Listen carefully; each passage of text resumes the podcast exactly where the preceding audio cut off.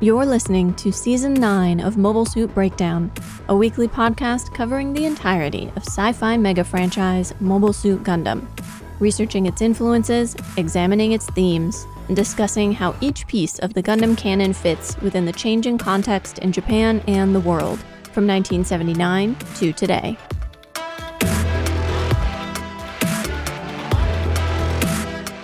This is episode 9.2 War Fantasy 083 Stardust Memory and the Kaku Senki genre. And we are your hosts. I'm Thom, a Gundam fan.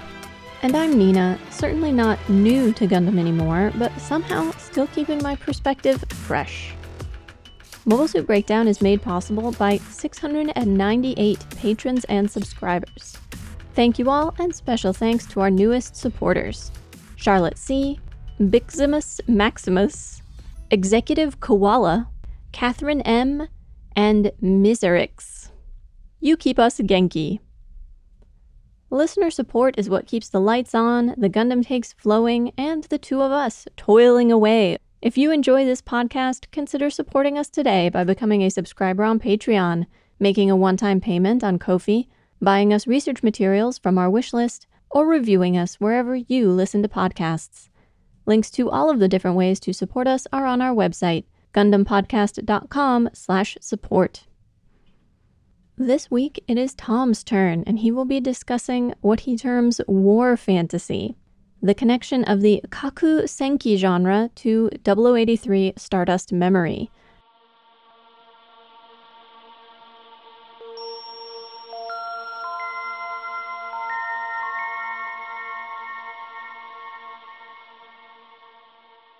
Kaku Senki is the name for a genre of Japanese fiction which exists somewhere on the periphery of what we would call sci fi, with different Kaku Senki works fitting more or less within those confines.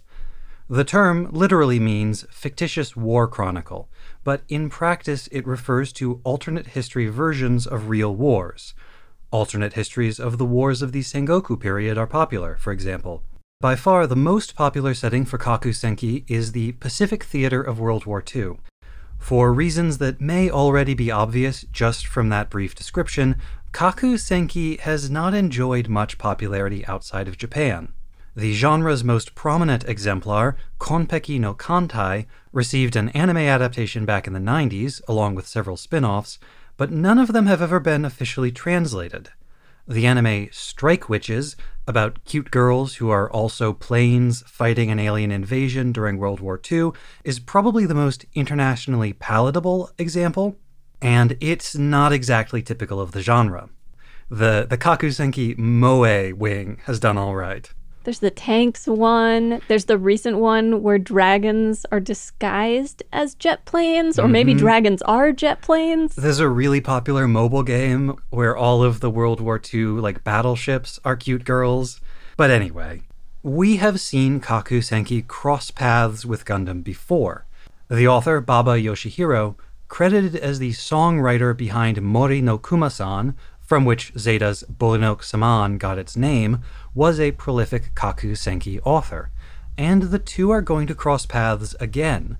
Fukui Harutoshi, the writer behind Gundam Unicorn and Gundam Narrative, started his career writing award winning Kaku Senki novels. Stardust Memory was made during the heyday of Kaku Senki and is imbued with many of that genre's characteristics.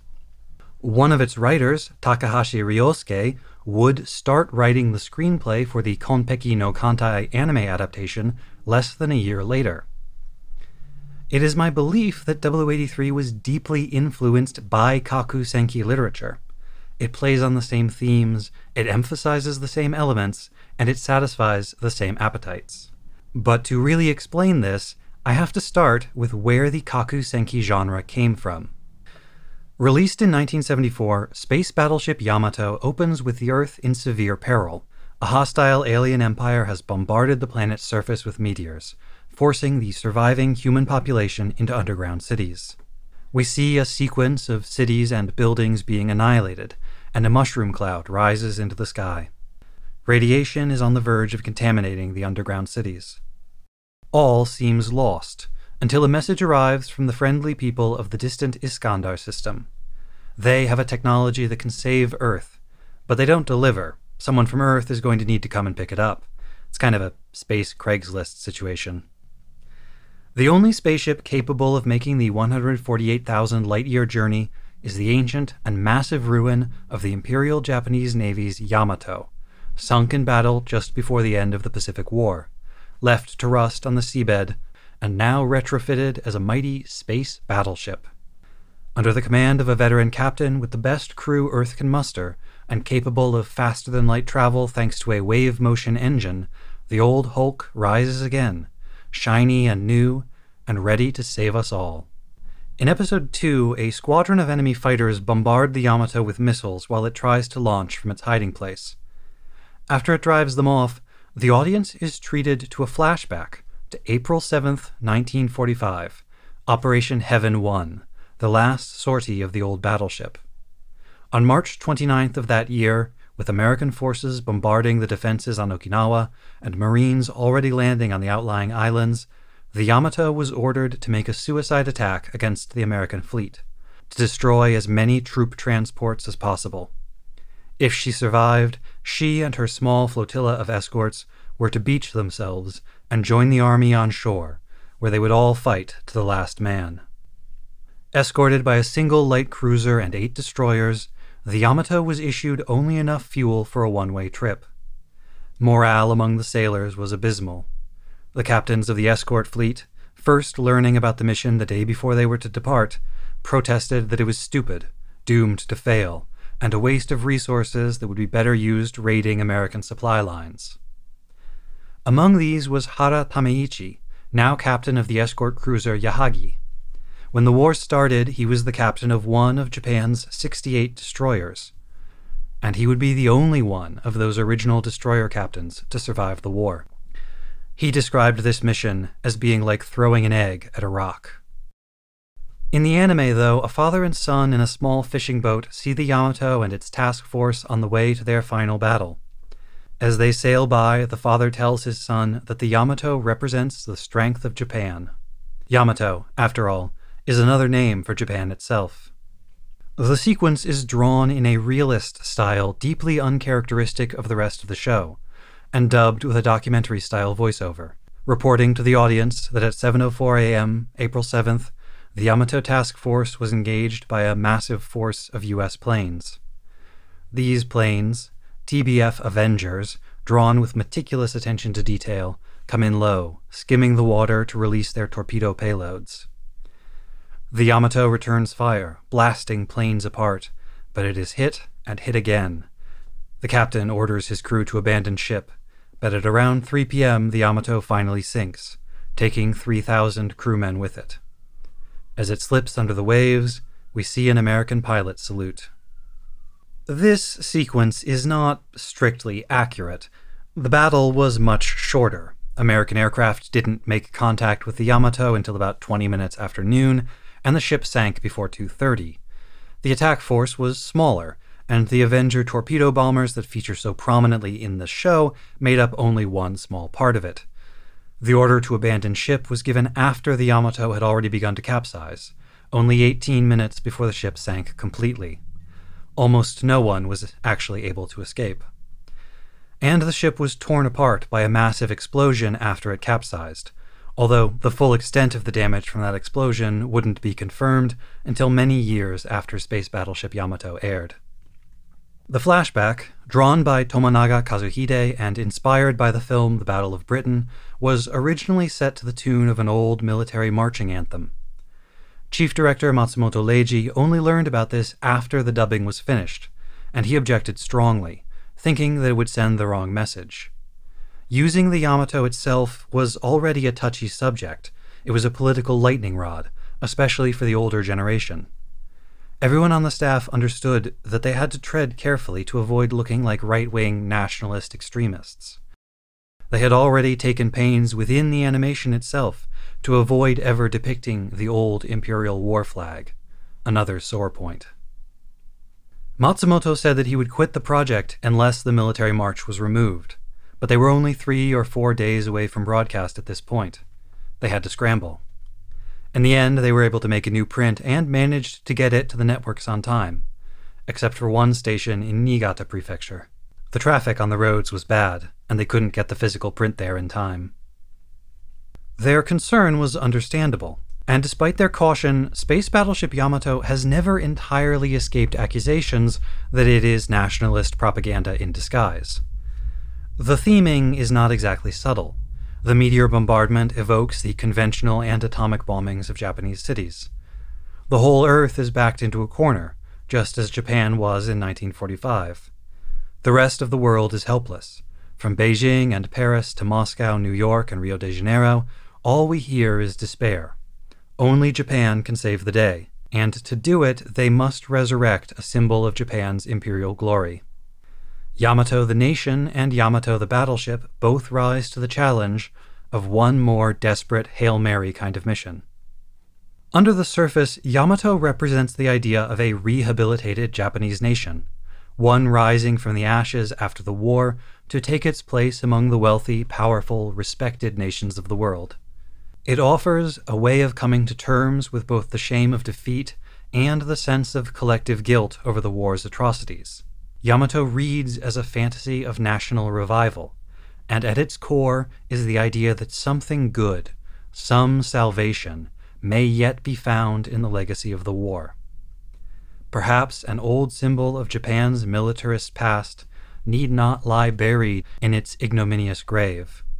Perhaps it can be repurposed and turned to benefit all mankind. Both Tomino Yoshiyuki and Yasuhiko Yoshikazu worked on Space Battleship Yamato, and there is good reason to believe that First Gundam was meant to be a response, commercially and artistically, to it. There is no glorification to be found in Gundam. Zeon is a fairly overt stand in for Imperial Japan, with shades of the other Axis powers tossed in for flavor from its small size and its militarist junta government to the surprise attack at the start of the war that closely resembles a large scale version of the raid on Pearl Harbor, to the way its Zaku mobile suit resembles the Zero fighter in most meaningful respects. There are the flags at Garma's funeral that look more than a bit like a mashup of the Prussian Iron Cross and the Imperial Japanese war flag. And then there's Space Fortress Solomon in the Solomon Sea sector, which could maybe possibly have been inspired by the Solomon Sea and the heavily fortified Solomon Islands.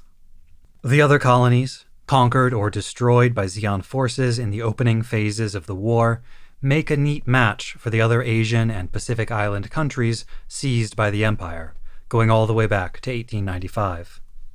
Tomino's novels go even further the poison gas attacks on civilians in the opening phases of the war described therein were almost certainly inspired by stories he heard from his Army engineer father about chemical and biological weapons used by Imperial Army units in China.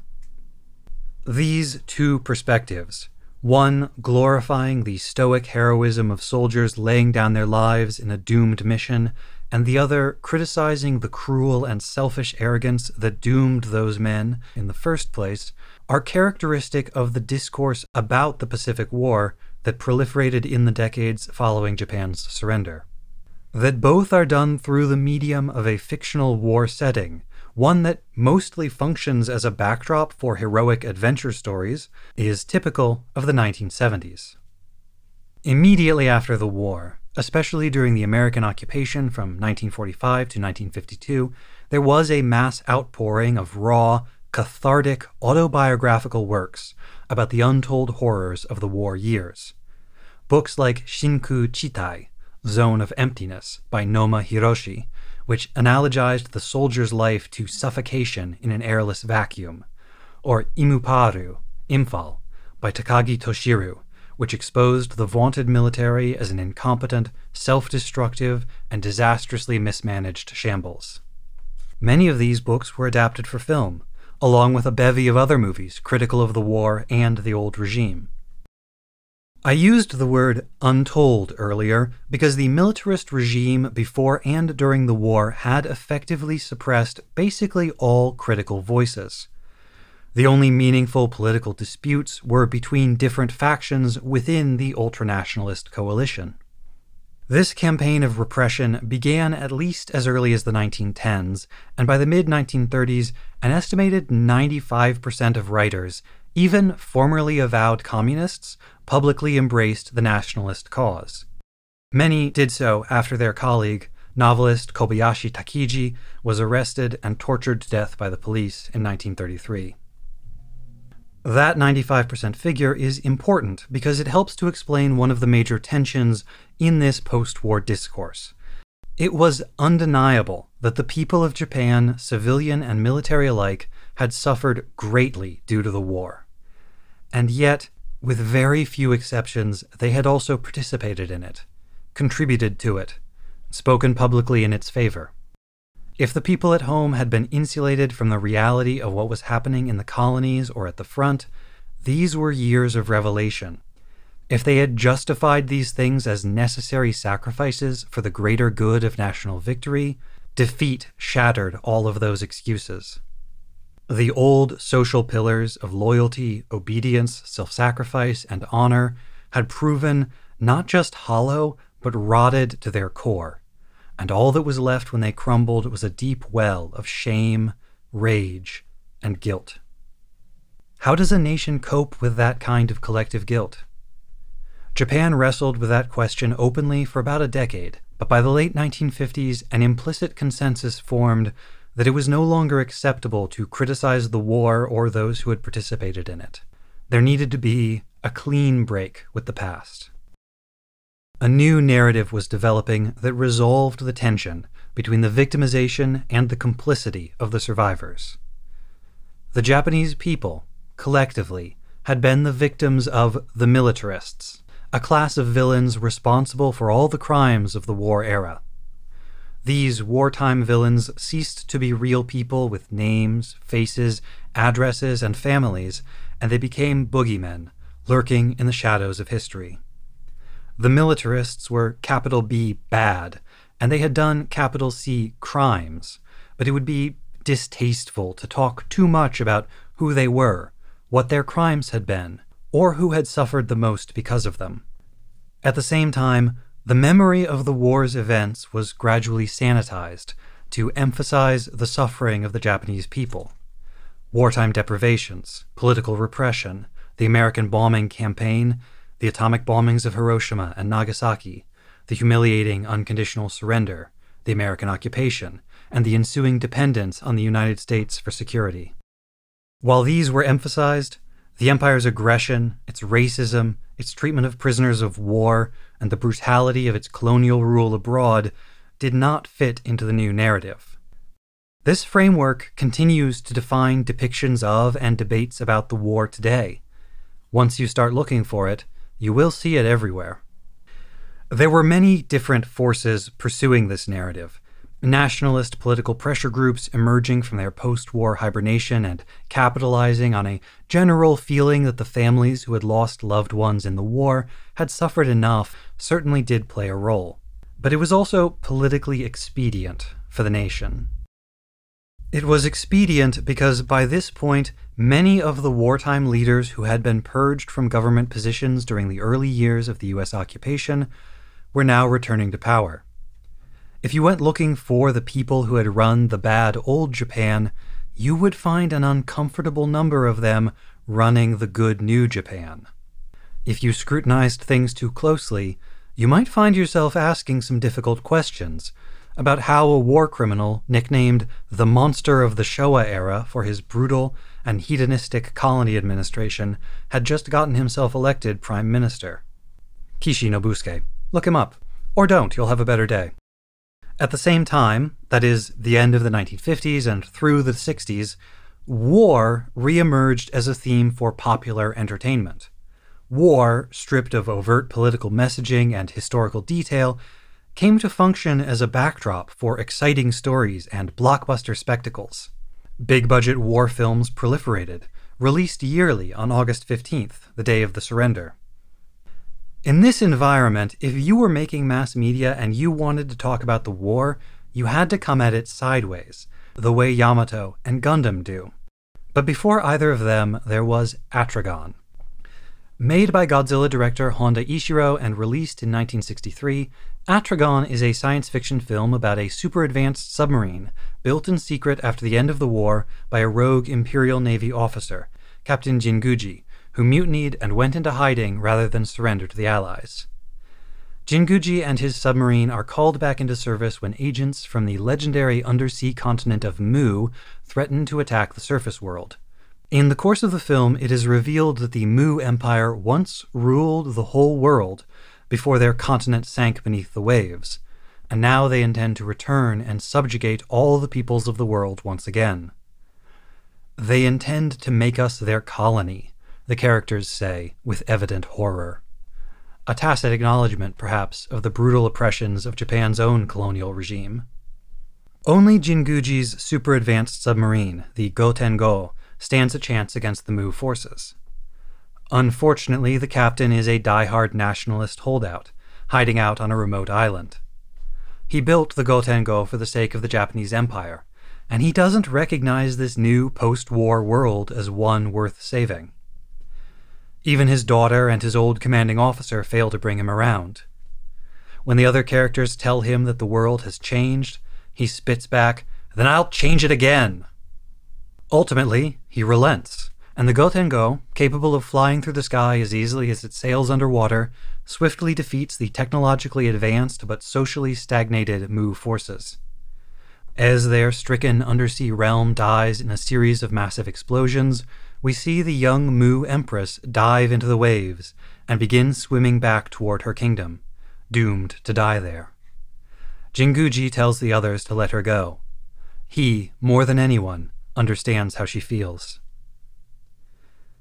It is a powerful message about the need to move on, the necessity of embracing a changing world. The people of Mu are a cautionary parable for those who stay trapped forever within dead dreams of imperial glory. They could have abandoned their continent before it sunk. They could have come to the surface peacefully at any time after that. They could have negotiated. But they never could give up on their dream of dominating all the other peoples of the world. Like Captain Jinguji, they hid and waited and built their deadly submarines because they believed that Mu would rise again. And it destroyed them. Honda has been explicit about his intent in creating the film. Quote, there were some Japanese people who felt like Jinguji. Even when confronted with their wrongdoing, they still cannot shake loose their pride. I understand him very well because I was also in the war. But instead of thinking, what about Japan, what I got from my war experience was, what about humanity? Even though Atragon is most invested in criticizing the fanatic nationalism of Captain Jinguji, it also presages the revival fantasies of Yamato. Here is another product of Japanese militarism emerging from hiding in an hour of desperation to save the world. Many of the people who made Atragon had experienced the war personally. Honda himself was in the infantry in China. The film's writer, Sekizawa Shinichi, was called up in 1941 and fought through the end of the war, somewhere in Southeast Asia. Tazaki Jun, who played Captain Jinguji, was drafted in 1944 and fought until the surrender. Uehara Ken, who played Jinguji's old commanding officer, was from an old samurai family that had turned to military service. His father had been an army colonel, but he was discharged for health reasons. Instead, he made propaganda films. When Uehara's character, an admiral turned shipping magnate, expresses his regrets about the war and asks not to be reminded of his rank, you can perhaps see echoes of the actor's own personal feelings. Inevitably, though, as time went on, the war generation passed the baton on to the next. The people who made Yamato and Gundam, the great science fiction anime of the 1970s, had mostly been young children during the war, or were born directly afterwards, during the occupation. Their earliest memories would have been of a shattered nation, but every year of their lives after that had seen the country growing wealthier and stronger as the so called Japanese economic miracle transformed the broken country into one of the richest in the world. Japan really was rising out of the ashes of war, like a phoenix, or a space battleship. The 1970s also saw the early stirrings of the kaku senki genre. In 1971, the detective fiction writer Takagi Akimitsu published The Combined Fleet Finally Wins, in which a time traveling military history otaku gives the Imperial Navy advice on how to avoid its worst missteps during crucial battles like Midway. Then, in between 1974's Yamato and 1979's Gundam, Toyota Aritsune, a sci fi author from the same generation as Tomino and Matsumoto Leiji, who had actually worked on the original draft of the space battleship Yamato setting, published his novel Time Slip Great War, in which present day 1970s Japan is rocked by an earthquake that somehow transports the whole archipelago back in time to fight the Pacific War again, but now with all of their cool 1970s technology. These two early examples of the kakusenki genre ask two questions. First, what if we could fight the war again, but do it right? And second, what if we could fight the war again, but do it with sick future technology? These two questions would come to define the genre in the decades to come. In their archetypical form, Kakusenki works are characterized by a bone deep regret over the outcome of the Pacific War. It's telling that the ad copy for The Combined Fleet Finally Wins describes it as, quote, Mo hitotsu no kui naki tatakai. One more battle without regret. Some express that by reconfiguring the combatants in order to place Japan on the Allied side. Maybe in this version of history, the Soviet Union conquers Nazi Germany, and Japan must ally with the US and Britain in order to defeat the Reds. Maybe Japan and Britain maintained their World War I era alliance, and the fight is against the US, France, and Italy. Maybe Lenin and Stalin fled Russia and led a communist revolution in the US instead, forcing all the other countries of the world to unite against them. But other works deal with that regret by playing the circumstances of the war fairly true to life while giving Japan some edge some means to utterly stomp her historical enemies. These contrivances range in plausibility from a secret additional fleet that appears at a crucial moment to turn the tide of the war, to time travelers, to super tech, like a version of the battleship Yamato built with gigantic tank treads on it so that it can drive on land and invade the US mainland. Kakusenki works are also characterized by an obsessive focus on detailed depictions of military technology and its capabilities, both the real stuff and the super advanced alt history technology that gets invented for the stories. You can pretty reliably recognize a Kakusenki book just by its cover art. It's almost always a lovingly detailed close up painting of a cool fake ship or plane or submarine in the foreground. For whatever reason, tanks are relatively rare, although shout out to the three part Aoi no Taihei Yosenso series for hitting the trifecta of cool battleship on part 1, cool fortress sized tank on gigantic treads for part 2, and then cool bomber with London visibly burning in the background for part 3.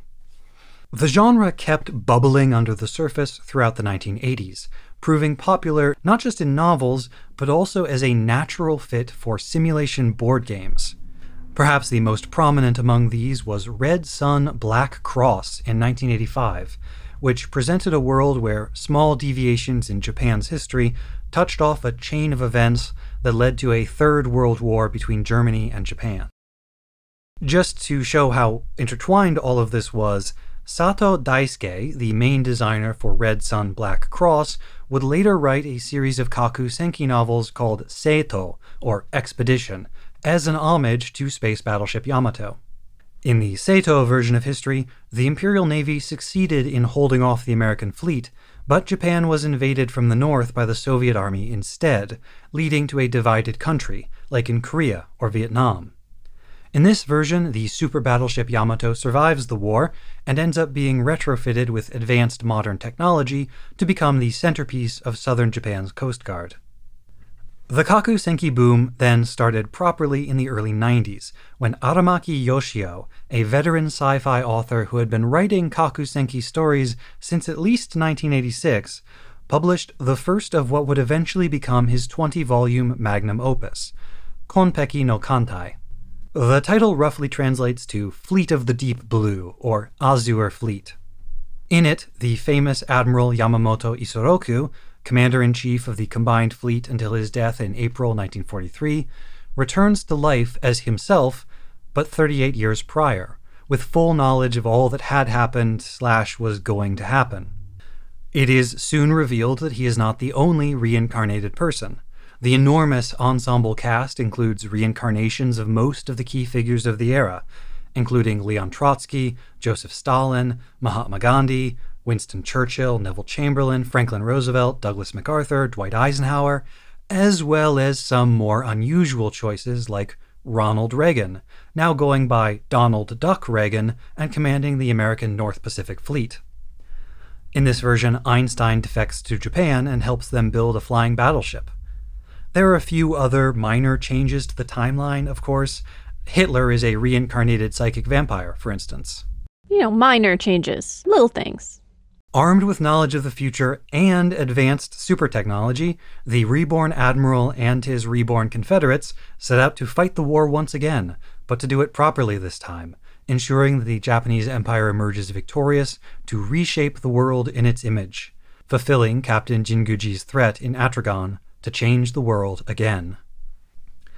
Let me just note in passing here that one of the complaints which is frequently leveled at Stardust Memory is that the technology depicted is simply too advanced to be plausible in 0083, that it's too far beyond what we saw in First Gundam, and that it's maybe even beyond what we see at the start of Zeta. But lovingly detailed depictions of totally unrealistic technology are part of the core DNA of Kakusenki. They are a huge part of the appeal. Konpeki no Kantai was immensely popular, spawning that OVA adaptation I mentioned before, which ran for a whopping 32 40 minute long episodes, released over the course of a decade.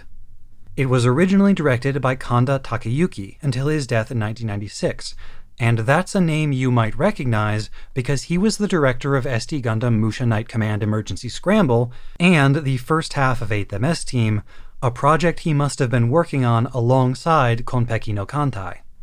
Sekita Osamu, a regular episode director on every TV Gundam anime from 1979 to 1993, plus Gundam Seed, was also a regular episode director for Konpeki no Kantai. In Stardust Memory, the Zeon characters are universally consumed by the same kind of regret over their defeat in the prior war that animates the whole Kaku Senki genre.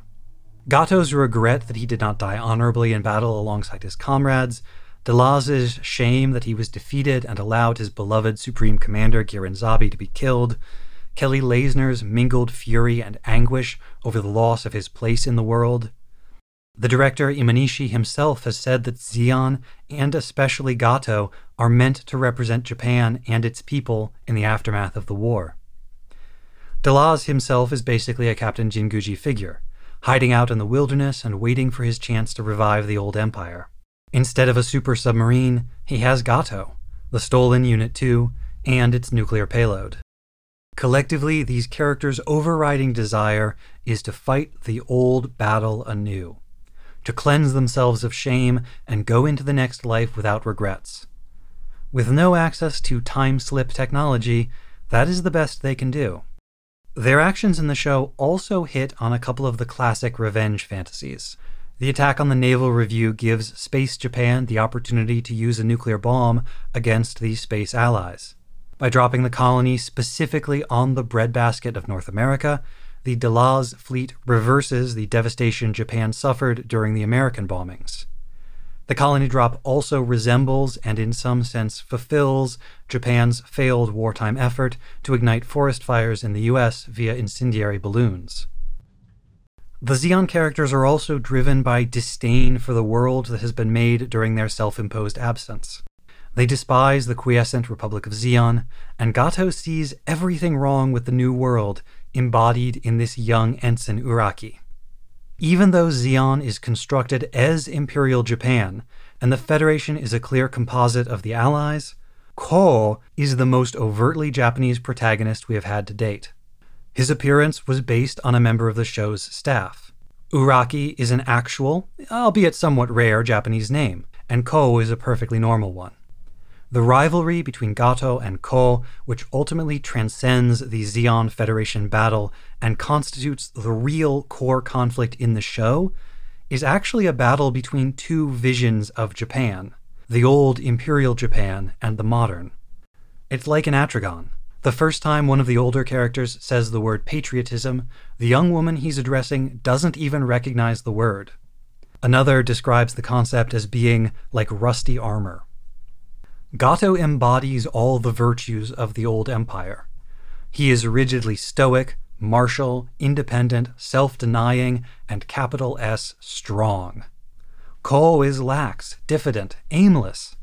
Gato believes that peace, prosperity, and subordination to the international order of the Federation has made Ko capital W weak.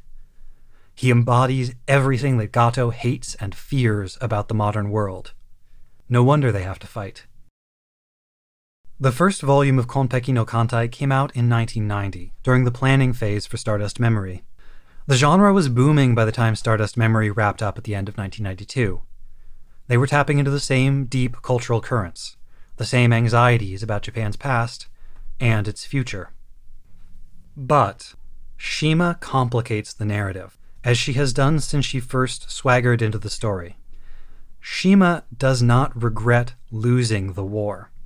Shima regrets the things that she did for Zeon. Shima wants to be included in the New World Order. She wants peace and prosperity. She wants a clean break from the past. But her own guilty conscience, her nightmares, won't let her escape. In Mayfly of Space, Stardust Memory does what most Kaku Senki avoids. It reminds the audience of something that no flying battleship or time travel contrivance can ever change that monuments to imperial glory always rest uneasily because they are built on a foundation of broken human beings.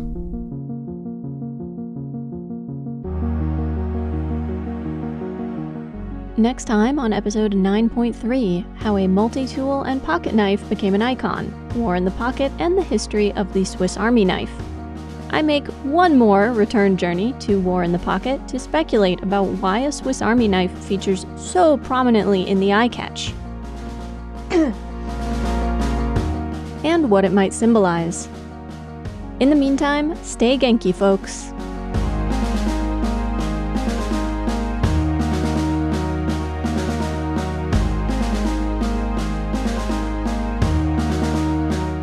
Mobile Suit Breakdown is written, recorded, and produced by us, Thom and Nina, in scenic New York City, within the ancestral and unceded land of the Lenape people, and made possible by listeners like you. The opening track is Wasp by Misha Dioxin. The closing music is Long Way Home by Spinning Ratio. You can find links to the sources for our research, the music used in the episode, additional information about the Lenape people, and more in the show notes and on our website, GundamPodcast.com. You can get in touch with us on Twitter or Instagram at Gundam Podcast or by email to hosts at GundamPodcast.com. And thank you for listening.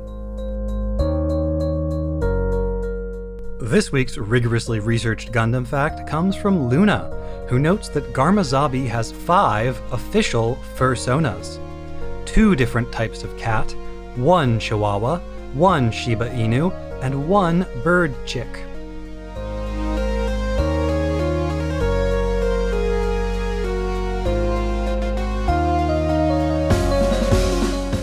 I've been saving my voice for days. Hopefully, it'll make it through this.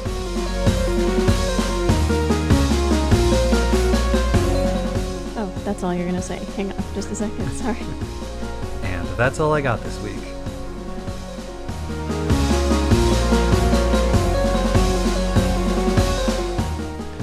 I did not prepare an intro for my own research piece. Uh, well, I can just rip off of the title. Yeah.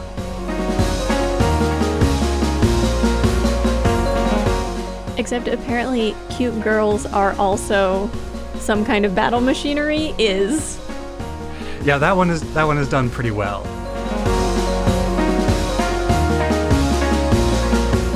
Who forced them to go to war, you ask? Hey, come on now, you know it's inappropriate to ask those kinds of questions.